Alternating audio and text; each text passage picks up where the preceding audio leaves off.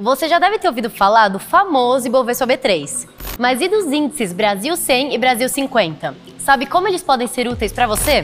Vem que eu te conto rapidinho. Os índices Brasil reúnem os papéis mais negociados por aqui, em volume e quantidade. O índice Brasil 100 reúne os 100 papéis mais negociados por aqui. E o índice Brasil 50 reúne, você adivinhou, o 50 mais representativo.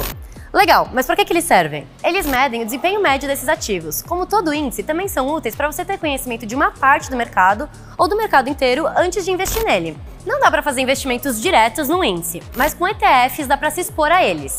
Se você quer saber mais sobre ETFs ou sobre os índices Brasil, é só clicar nos links que a gente deixou para você. O Ibovespa B3 fechou a terça-feira em leve queda de 0,14%, aos 103.109 pontos.